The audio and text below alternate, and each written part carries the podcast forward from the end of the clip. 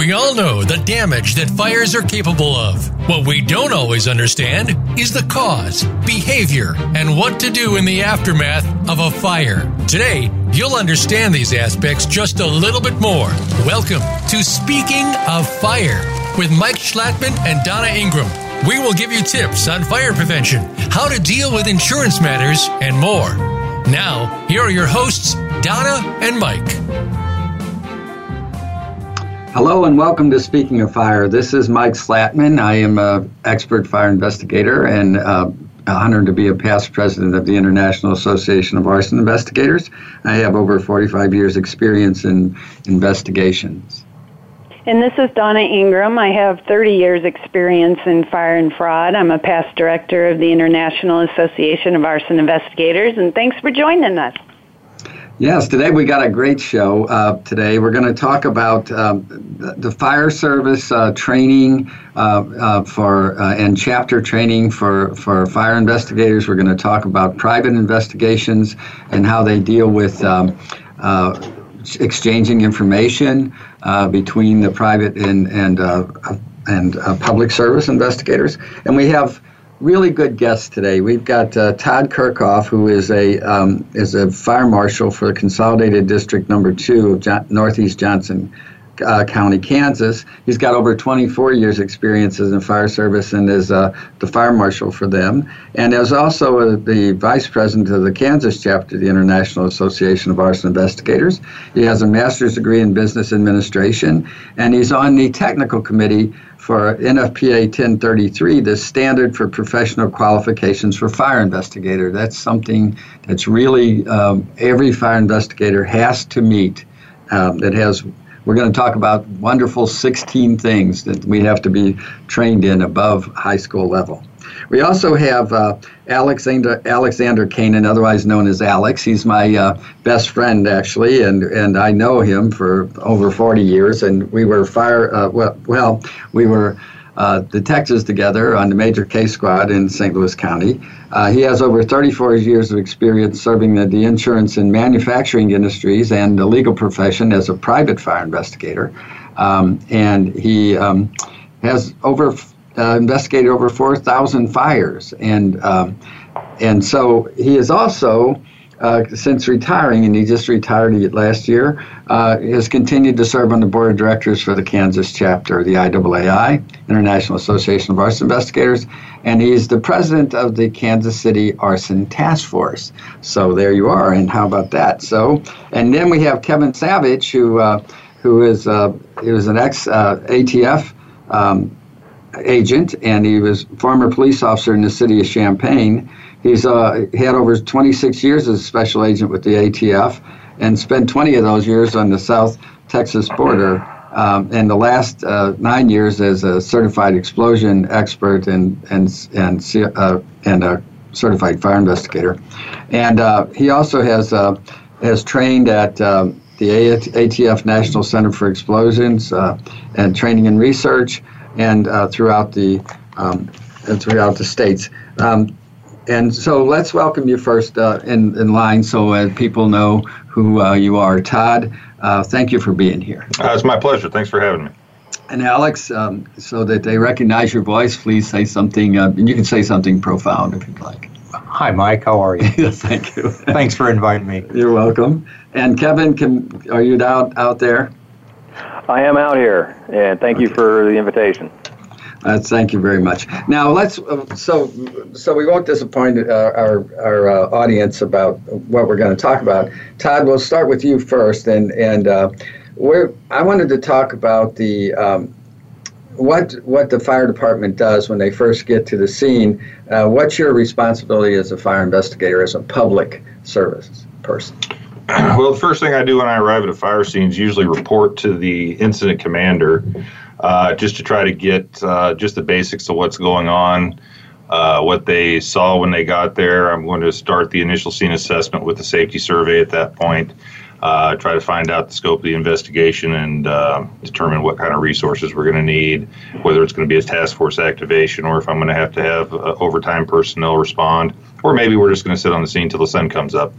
But uh, we just try, trying to initially on the scene. We just try to get a feel for what we have to do.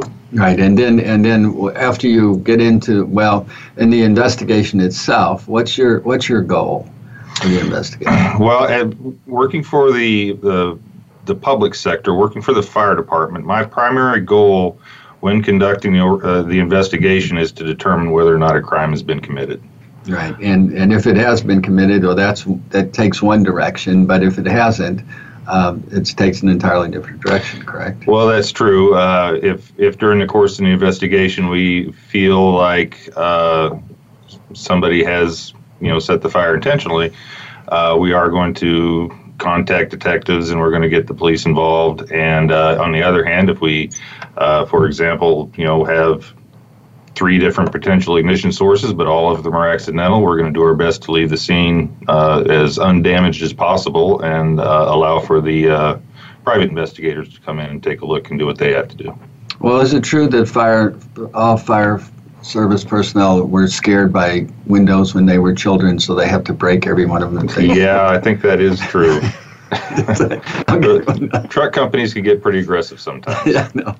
So, all right. So really, the the thing for the that that's my attempt at humor, gentlemen. All right. So anyway, so um, what about uh, okay? So you're let's say that um, that you don't have an incendiary fire. It's not a criminal act.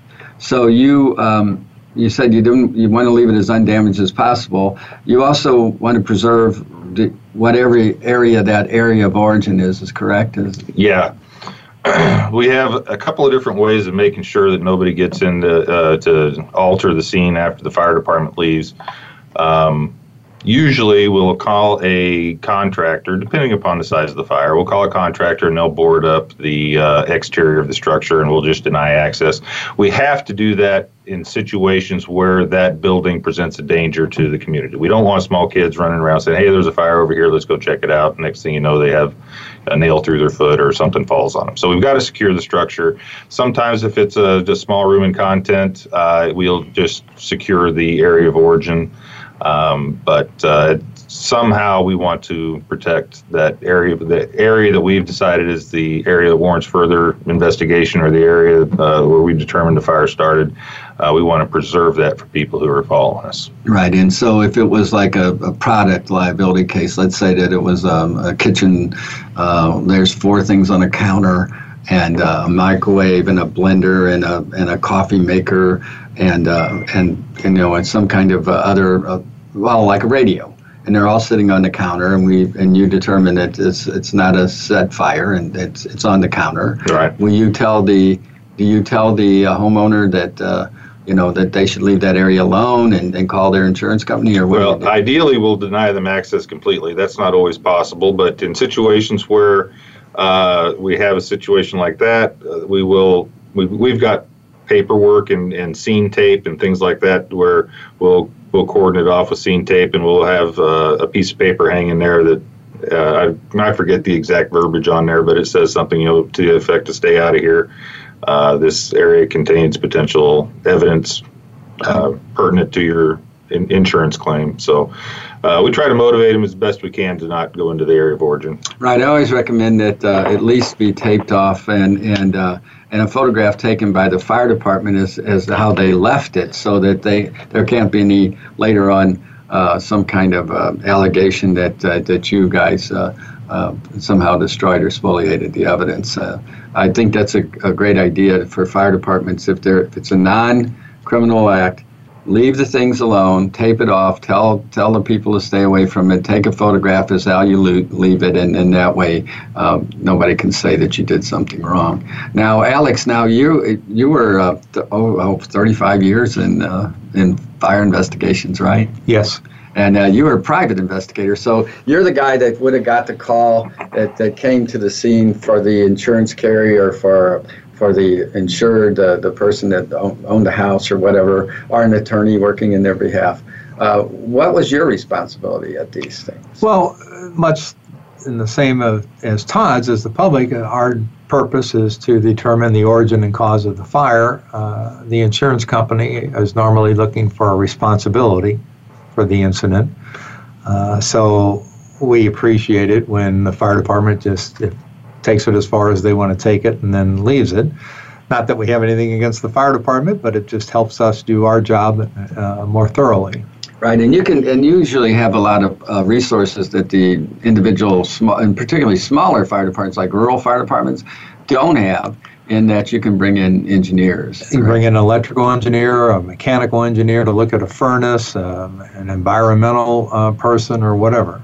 Right, and so and that's where it gets down to it, and then uh, and then so you would also throw a, what they call a joint examination, right? Yes, if I go to the fire scene and I have determined uh, through my own investigation that it, like content, we'll take the example of it starting on a kitchen counter, and we have these four items there that all potentially could have caused the fire. I try to identify them and their history from the insured and from the looks and then we will notify uh, those product manufacturers who, are, who will then in turn uh, notify their insurance carriers.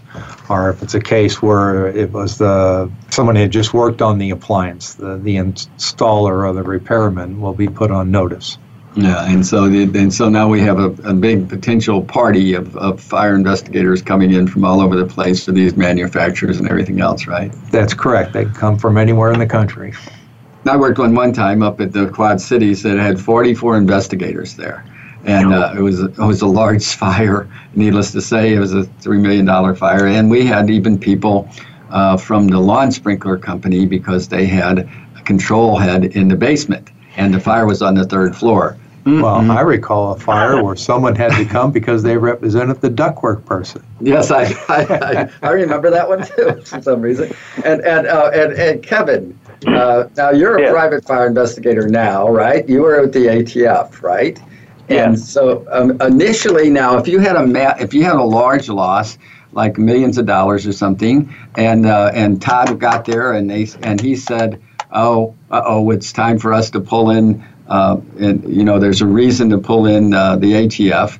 You you would actually respond with a national response team. Is that correct? Yes, I did. Uh, I had about uh, eight or ten responses under my belt before I retired. Yeah, and so in, at that time, you bring a whole team of agents in, and they they conduct investigations, and they have certain assigned duties, and some people do interviewers, and some people do diagrams, and some people do other documentation, and and uh, and a lot of people dig uh, the fire scenes out. Is that right? Yes, and uh, for some reason they always ask me to dig. I don't know why. Uh, you, you, you, uh, look no. like a natural yeah. digger. That's it. well, anyway, but then if you determined what caused the fire, if it was not a crim, oh, you similarly you were you were trying to determine whether or not a fire uh, was incendiary, right? Whether it was a set fire, correct? Yes, I mean. Uh, a lot of you know a, a, lot of people think that because ATF was is called to a fire that there must be there because uh, it's a suspect fire.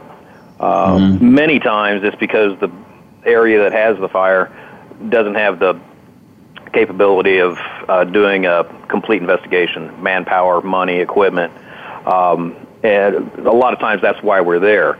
Um, so when we do get there for those, of course, we don't go in there with any preconceived notions or ideas. Uh, so as we work the scene, uh, we're looking for anything and everything.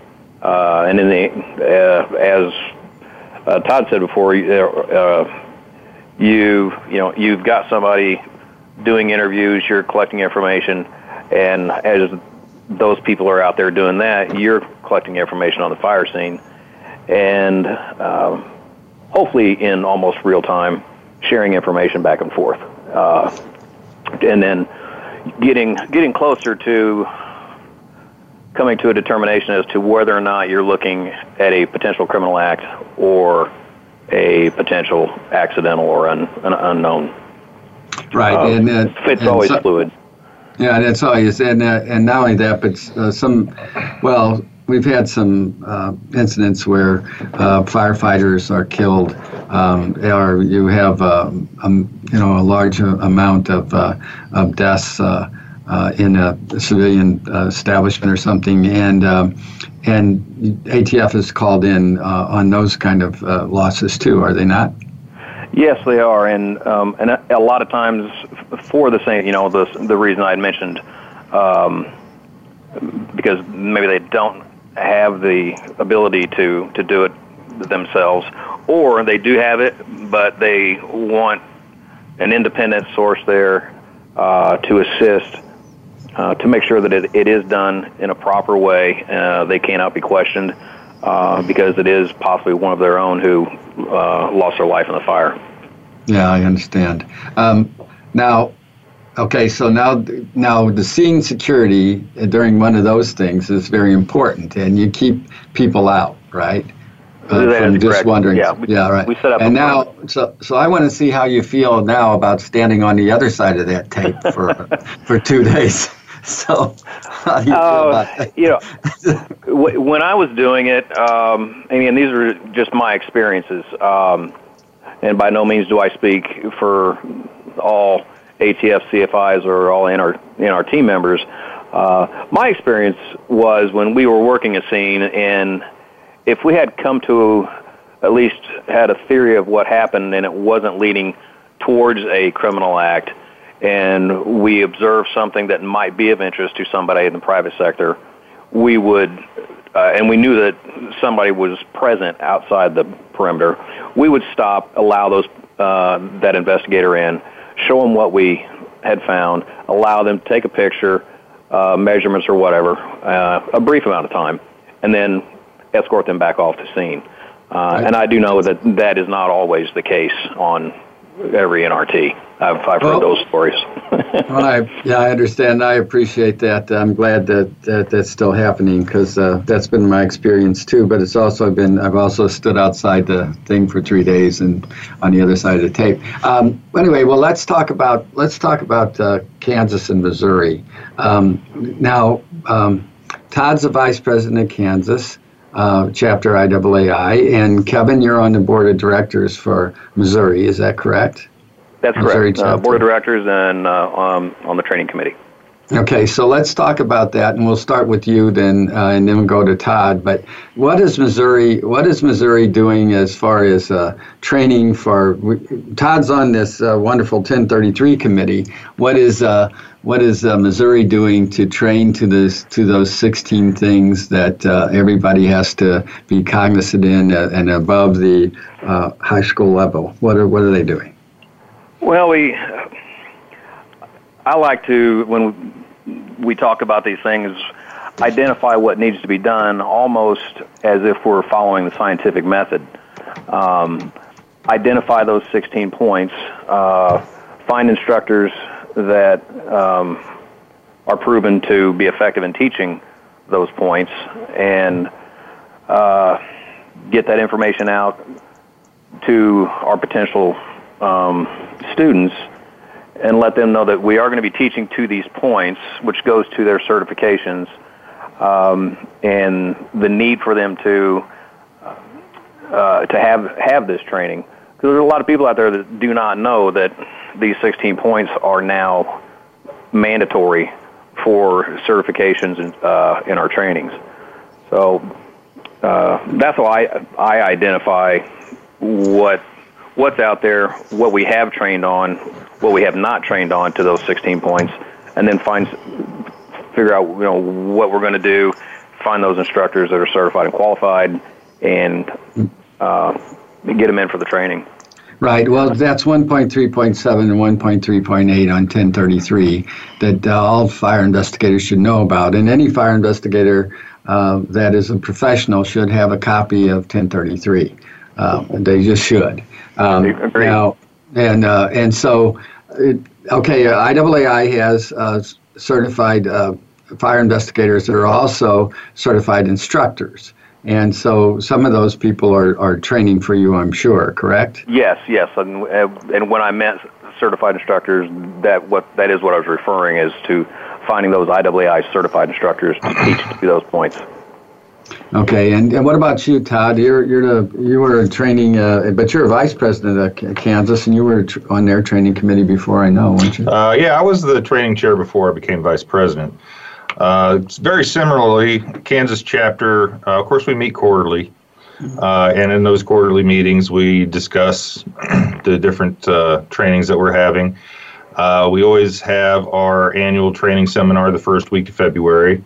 Uh, and uh, the training committee now uh, always takes into consideration that list of 16 uh, and make sure that we're meeting uh, certain points. Uh, you know, for example, in the 2014 edition, they added three points, three additional items to the list, and we've had that electrical training, that evidence training, and fire protection systems training. Um, so that's definitely something we have to take into consideration, and I think we do a pretty good job of it. Well, that's great because then the next question is: is now because 1033 is this standard that all professional fire investigators have to meet, then we as private investigators not only attend the, the chapters, but we also turn uh, we also attend the International Association of Arson Investigators uh, conference for a week. Uh, and Alex, uh, you you were with uh, uh, you have been on, on different private investigations. Uh, uh, well, you're familiar with private investigation companies, don't they? Do they have they have to meet the standard too, don't they? Sure, they do. They have to meet it. It's a standard for fire investigators, and then say a standard for public fire investigators or private fire investigators. Yeah. The other thing I've noticed too is that now I have, uh, being on the arson task force and the Kansas chapter, there are actually fire chiefs out there who are uh, requiring uh, that these courses contain the, these 16 points. Otherwise, they won't let their uh, people go to the seminars now. And that, that's great because uh, I'm very happy to hear that. And and also, well, the art, well, the arson task force. You're the president of it. You're the, I guess it's the president, isn't yes. it? Yes. Okay. so so you uh, you get to um, you have some influence about what's presented.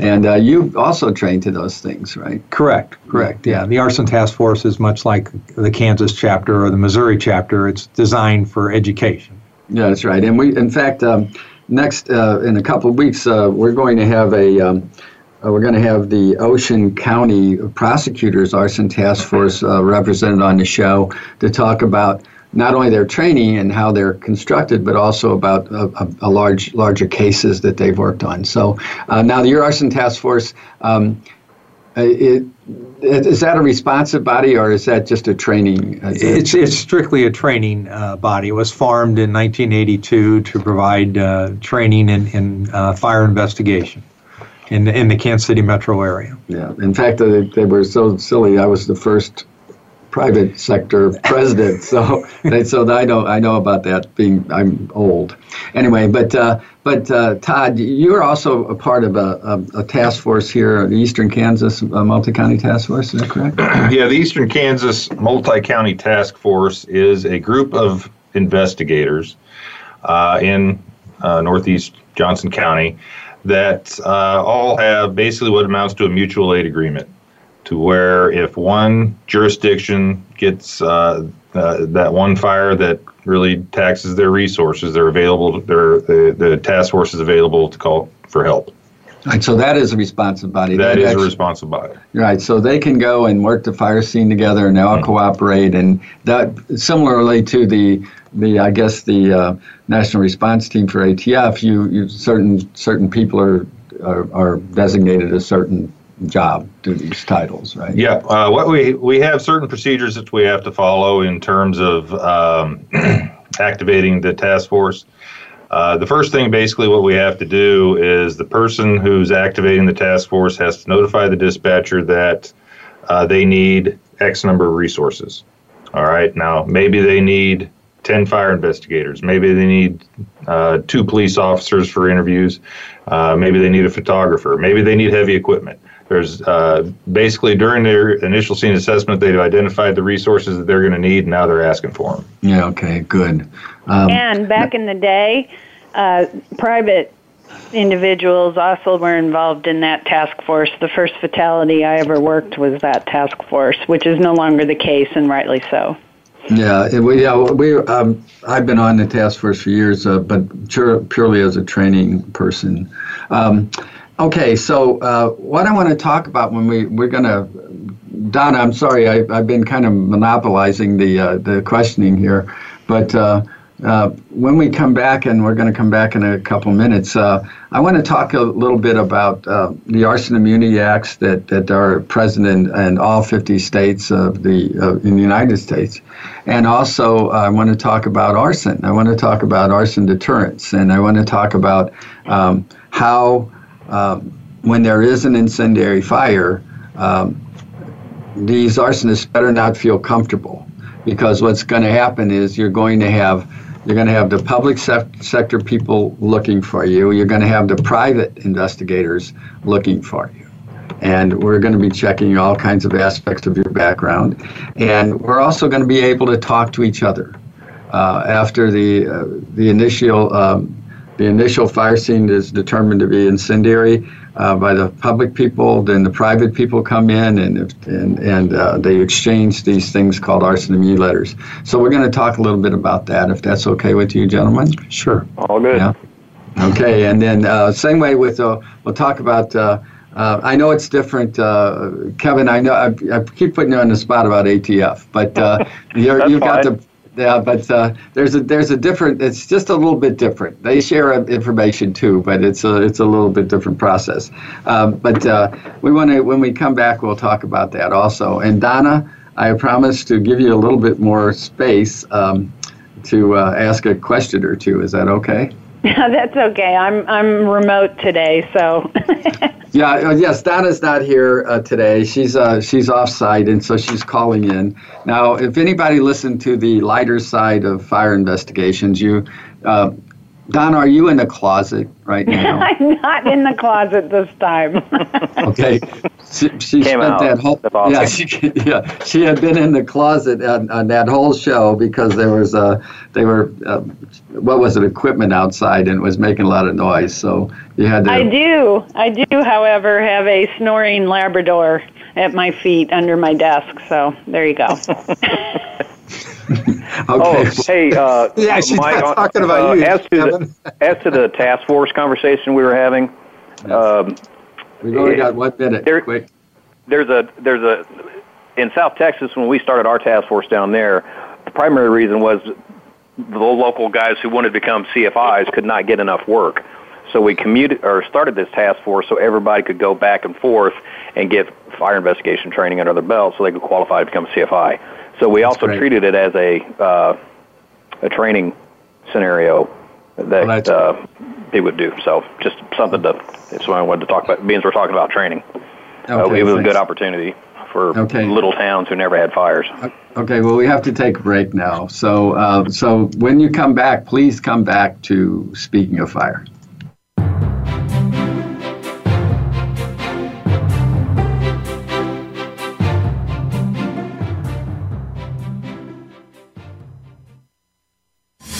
Making it easier to listen to the Voice America Talk Radio Network live wherever you go on iPhone, Blackberry, or Android. Download it from the Apple iTunes App Store, Blackberry App World, or Android Market.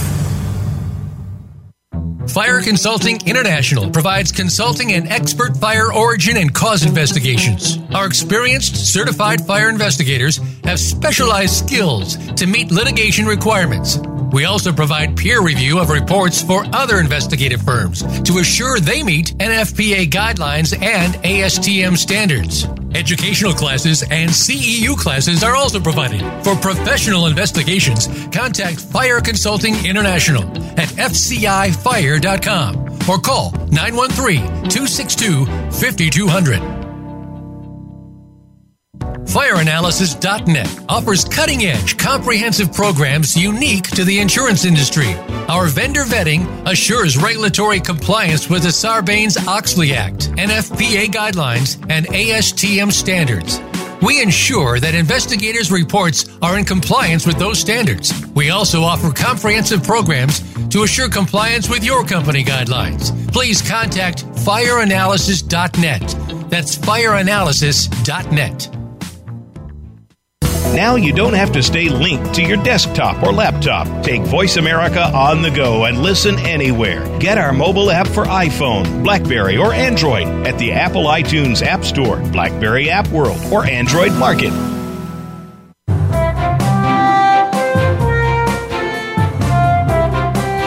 You are listening to Speaking of Fire with Mike Schlattman and Donna Ingram. To call in to today's show, please call 1 866 472 5788.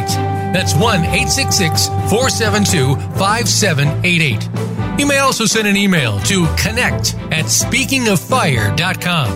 Now, back to this week's program. Welcome back to Speaking of Fire. Thanks for joining us. Okay, so before we lo- uh, left uh, for the break, we, I, I said uh, this the teaser, as they call them in, in radio land um, and TV land, that we wanted to talk about arson. So, um, Todd, when you go to a fire scene and you find out that it's a set fire, it's an incendiary fire, is what we call it in, uh, professional fire investigations. Um, what happens then? well, uh, oftentimes that decision isn't actually uh, isn't actually made until we get our samples back from the lab. Now, there are situations where the scene just tells us something's really weird going on, uh, but that when that happens, uh, or on a situation where we just can't really put two and two together to come out to what actually happened here, usually the first thing we're going to do is have a canine come out. Uh, and canine will give us uh, some clues on to where where to take our samples. Um, but in those situations where you know it happens sometimes where there's a witness that says, "Hey, I just saw that guy light his house on fire." Well, at that point, we're going to get the police involved and uh, have some uh, interviews and interrogations potentially, and uh, try to get to the bottom of it. Right. So you do take samples, and you believe in. Uh, now I do. I mean, I, I accelerant detection canines. I'm very, I'm very high on them. Me too. I think they're very good. And and and you do you have a uh, do you have a dog in at your department, or do you call someone else? I would have to call in uh, one of your previous guests. Rusty Valentine is the first phone number I would call. Right. And uh, yes, he's been he's very good. He, he, he did very good show on on uh, on canines. And then Alex, uh, you're you were. Um, you're a private investigator. Did you have access to dogs too? Well, we have access. I mean, there are several dogs out there that you have access to. You, some uh, clients like them, some clients don't, and they're the ones paying the bill, so that's how you use them. But I mean, uh, yeah, they're out there, and uh, you can have access to them. And it's and it's a tool. It's it's sort of like a shovel, isn't it? It's exactly what it is. It, the dog is nothing more than a tool a good tool, but a tool. Uh, and it and it helped it helped in kind of determining areas to take samples. But we we've been doing before uh, Accelerant. You and I are been right. in the business for a while. We um, before that. Well, initially when you and I started, they had these little uh, gas detector things that we could use. Oh yeah, the uh, sniffers. Yeah, sniffers. I never thought sniffers would work. Well, and that, but but so but again, it was a tool. Yes, just like your shovel's a tool. That's right. And so, yeah, but we could determine where to take samples by, by our, our training and experience. Well, sometimes you didn't need a dog; you could just smell it. Yes, yes, it's true. and and and then now let's go to Kevin. Kevin, what did the yes. ATF do? Did the, the ATF use canines, accelerant detection canines? Uh, they do have a small program that uh, has a couple of dogs, yes. Um, and I was very fortunate to uh, have uh, an ATF accelerant canine uh, in my uh, town where I worked. The handler lived in the in my town and worked numerous, numerous, numerous fires with a dog, and uh, it's gr- it's really great to have a backup to to what you're you're seeing, what and what you're finding. Uh, when you say, "Well, I think there's something here," and then go get the dog, and the dog does its thing, and it comes over and it comes right where you you first have made a uh, determination that you think there's some activity in this area, and the dog says, "Yeah, yeah, I think so too." Well, there's uh, been some con- controversy about uh, about uh, canines. The um, a particular individual that we remember name nameless here um, constantly is talking about uh, how they should have uh, that that that handlers can make the dog alert in certain uh, scenes, and and uh, personally, that's not my it's not my feeling. But uh, um, I think everybody needs to know that that even though uh, dog alerts are, we take samples in certain places. They they have to be backed up by laboratory analysis. Right, that's correct. So even that is if, correct. even if the handler has an agenda. Uh, unknown to anybody else, again, it has to be supported by the evidence from the lab. Right, and and what's important is to know that, uh, and and by the way, you, um, some people are are, uh, I don't know where they get this, but they they believe the idea is that some some people are planting evidence there that they're they're salting the scenes with this gasoline, and they don't realize that laboratory analysis can determine whether or not it's it's uh, been uh, through a fire or not.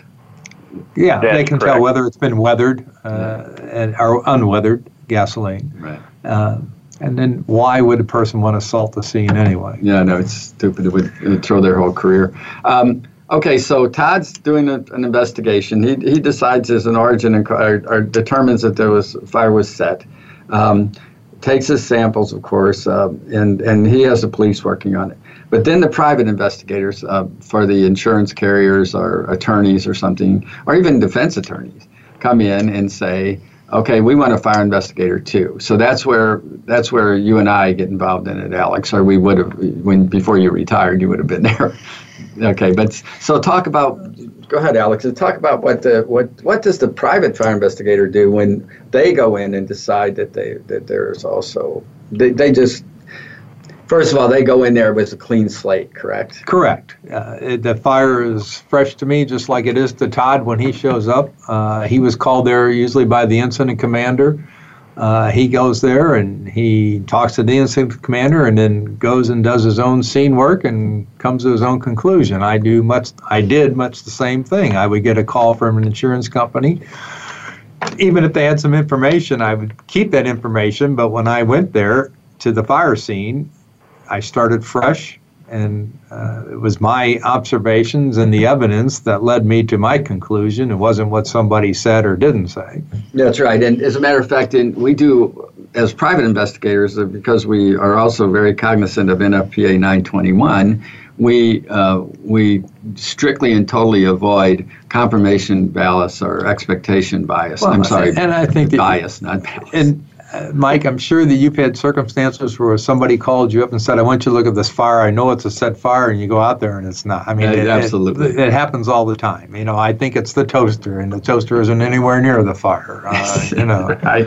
That's yeah, that's that's exactly right. And Kevin, have you uh, you've run across that too, uh, both in your private investigations and uh, and in the public sector, right? There's some some people uh, that will try and uh, and and kind of uh, say, well, it's set fire, isn't it? I think it's, you know, are, they, um, did you experience that?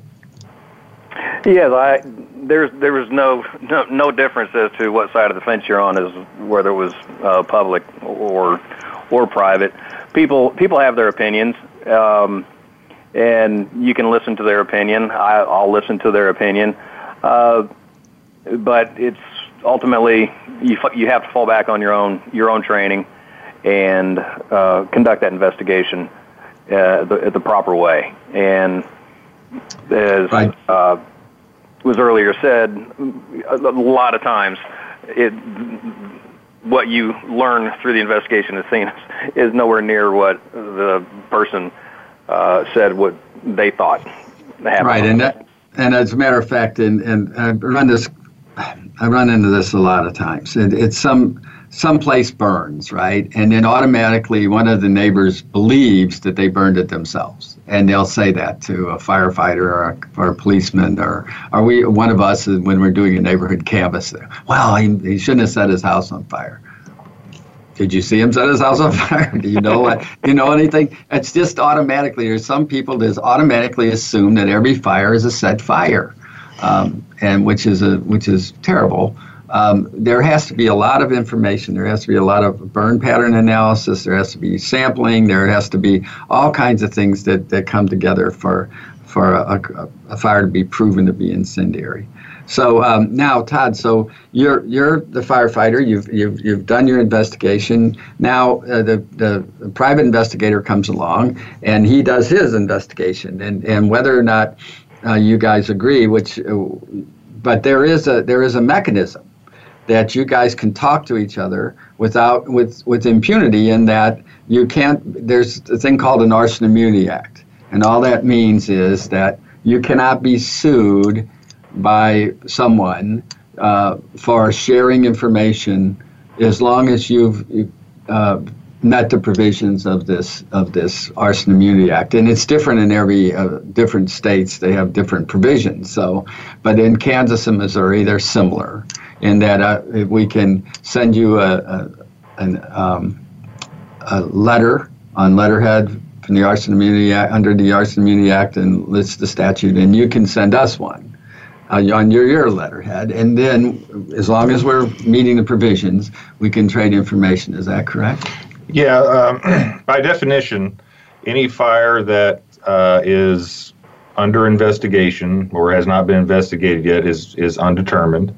And uh, like I said before, sometimes it takes some time for our samples to come back from the lab. And there's a period of time in there where I've got a fire which I might have something in my head that makes me think that there's something weird going on, but I've got my samples at the lab and I'm waiting on the results. And uh, I know that these uh, insurance companies are uh, going to have private investigators on that scene, and they might be able to get some more information um, than I was able to get in the two or three hours I was able to spend you know, at, at the scene.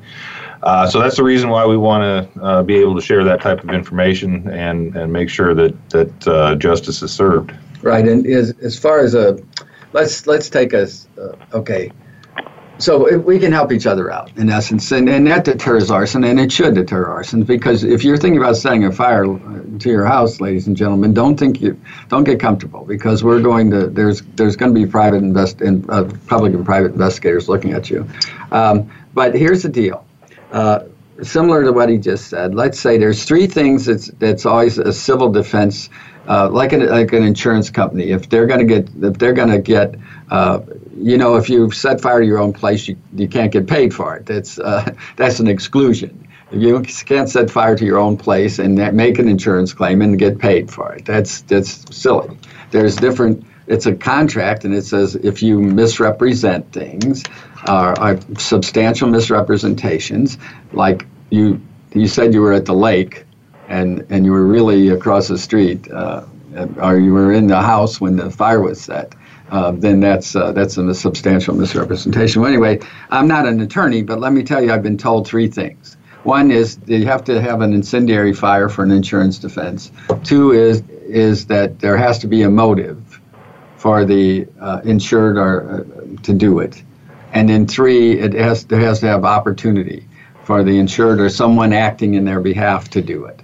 So you just can't hire your brother-in-law uh, to set fire to your house while you're really at the lake. Okay, so and if you do, we're going to find out about the brother-in-law. So, uh, so those three things for a civil defense. Now, Alex, when you go into a fire scene, you go into it like a slate, right? Just right. Uh, uh, and and if you if you think it's a, a set fire, then what happens? Well, uh, I'll take samples, send them to the lab, just much like Todd does. Okay, and then uh, once I determine that the fire that I believe that the fire is incendiary, then we'll send an arson immunity letter to someone like Todd and uh, to exchange information. Uh, it's not that we're running the same investigation. It's just uh, sharing information so that each party can move forward. Separate but parallel. Separate but parallel. Correct. Yes, and and so and so like well, Todd was saying that sometimes we get uh, private investigators can get information that he isn't readily available to him because he would have to have a subpoena, right? Well, a, a, lot of times there are people who are available at the time Todd is there mm-hmm. that uh, and they may not be available at the time I'm there. And, and the same works the same. I may be able to get have you know access to someone that Todd doesn't have access to. That's right. And then SIU unit, Special Investigations Unit for Insurance Companies, uh, after the expert fire investigator turns over, the, uh, informs them of the of the of the circumstances, then they go, can delve deeper into checking out whether or not the insured did it. Okay, right? Correct. And they can get things like financial uh, information, which might be helpful to Todd, right? It might be helpful to Todd, and uh, it's still it's still part of a thorough investigation. As, as Todd talked earlier about, when he gets to the scene, he talks to the incident incident commander to see what his observations were and what activities they performed. Mm-hmm. As a private investigator, I need to know that same information. So I contact Todd and get that information from Todd, or at least he or uh, he'll uh, put me in contact with the person, you know, the incident commander. Mm-hmm. And for the same reason, I need to know that information, whether it's a cooking fire or an incendiary fire. Yeah, and under the uh, and under the um, provisions of the of the contract of insurance. If let's say it's an incendiary fire and uh, there's a there's a um, provision that says that the insured has to give an examination under oath. So they so an attorney is hired and they and they take this guy's sworn statement, right? Correct. And so, and some of the information may or may not be um, beneficial to the law enforcement uh, investigation. Correct. And and they and then under the provisions of these Arson Immunity Act, you you can exchange that information. Correct. Yes. Or yes. Right. You, would you find Todd? Would you find that beneficial if you? If well, you I'll, I'll I'll take any information I can get as long as it's deemed accurate. Right. Okay. That's true. Yeah. and you'll verify it anyway. Yeah. Absolutely. Yeah. Okay. Now, Kevin, you're you're um, you were an ATF agent all those years, and now you're a new, uh, not new. You've been in private investigations for a couple of years now. So, how do you did you find a was it an awakening experience to change uh, from from public to, to private? Uh, well, first of all, I, I want to say that I am at the lake, and I hope nothing happens to my house while while I'm up here. Um, yes, because um, a lot of times, uh, you know, you're an ATF agent and you want information from uh, the, the fire department or uh, a witness, a well, and almost anybody. It was a phone call, and and uh, information was obtained. Uh, on this side, uh, yeah, there's there's a lot of different people that um, that you have to answer to. Uh, the the company you're working for, the insurance company that the company's working for, uh, attorneys, uh, the other uh, insurance companies who are also going to be involved. Um, I haven't come across a, a case yet that has had more than five or six uh, interested parties, uh, let alone 44, like you mentioned before. And I hope that doesn't come along anytime soon. Um, but as as an ATF agent, especially on an NRT, you, you you didn't have that while you were out there doing your investigation. Um, either somebody else was doing it or it, it didn't need to be done. Um, so yes, being on this side of uh, of the industry was a, uh, a huge awakening. Yeah, as a matter of fact, we're going to have a show on, on that transition again from uh, public to private because it's not as easy as uh, people believe. Uh, uh I think, um, well, well, Todd, you worked both sides of it too, haven't you? I mean, yeah. uh, did you? What did you think was the most uh, challenging part of that? Well, when you work in your investigation from the from the uh, public sector, um, you're not so much concerned about other interested parties. Correct. Now, I, I can recognize the fact that there's going to be a private guy coming behind me, and he's going to want to see the scene. But uh, you know, if you're uh, you, you've got you've got a fire to put out. Number one, uh, which is something I think the fire department's getting better at. Uh, it's not uncommon, certainly wasn't uncommon in the past for an investigator to walk into his area of origin and find nothing but studs mm-hmm. because the fire department got aggressive with their overhaul. Uh, we've we've we've as, as my fire department we've actually uh, changed our standing operating standard operating guidelines for uh, investigations to have a priority over unnecessary overhaul uh, so we get an investigator whether it's me or one of the shift investigators we actually get them into the house so they can you know perform the best they can at that point of their initial scene assessment. Oh they still break the basement windows? Well they break a lot of windows. And on that, on the ATF side, we did not spend a whole lot of time in our training uh, in respect to the private sector side, other than that dreaded word spoliation. Um, that was about the only training that, uh, as far as the private sector, that we paid attention to. Yeah. Hey, Kevin, we've talked about arson immunity letters, which are at the state level and at the local level, but there is no arson immunity at the federal level, is there? Uh, no, but we always would follow the guidelines of the state, um, if for no other reason, out of courtesy for the the agency that we're requesting information from, and for their protection. Okay, so uh, you had mentioned spoliation. So the ATF is aware of spoliation and they take steps to uh, prevent it? Well, as Todd said, uh, our first goal is to arrive on the scene at the request of the agency to investigate the scene. And a lot of times, uh, spoliation uh, didn't seem to be the, the primary concern. It was getting to the origin and cause.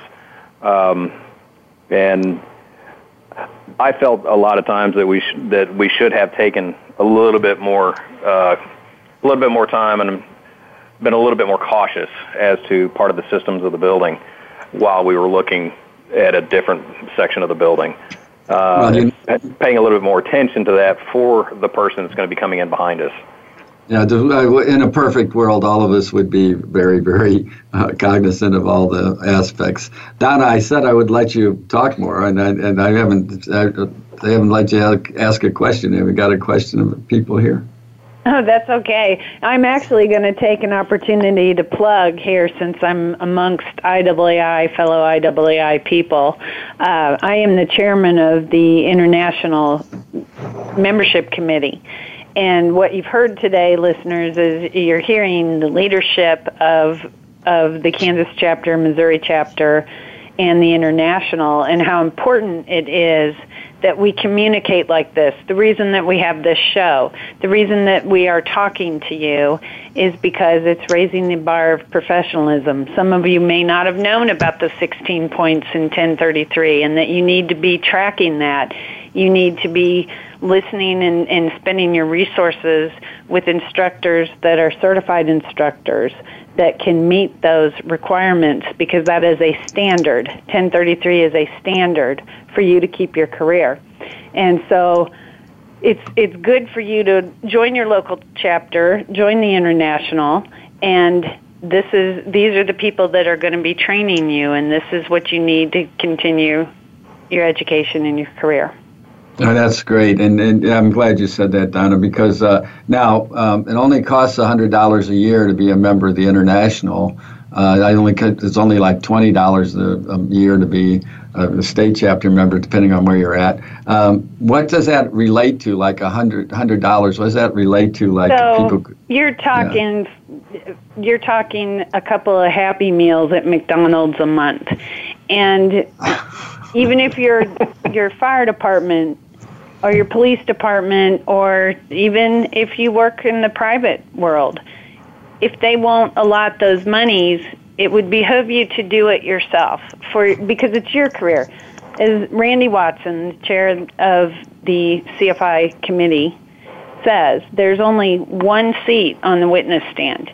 So it's it's up to you to guide your career path. It's up to you to put you can put $10 a month into your career by joining these these chapters and the international and knowing what's going on because if if you don't think that whatever happens in New York or California affects your career, I got news for you, it does. You're right. And you know what? We've got about a minute left, but uh, I want to thank you, Kevin, for being here. Uh, thank you. Okay, and, and Alex, thank you for being here. Well, you're welcome. Thank you for inviting me. And and Todd, thank you for being here too. My pleasure. Thank you. Okay, so in our next uh, on our com- upcoming shows, we, we have the the um, Ocean County uh, Prosecutors uh, Task Force, uh, and uh, we'll be having some uh, sprinkler show about sprinklers, and we'll be having a, a fire protection show about commercial buildings, and so gentlemen, thank you again. And uh, Donna, thank you. And we'll be coming back. And when you come back next week, come back to Speaking of Fire.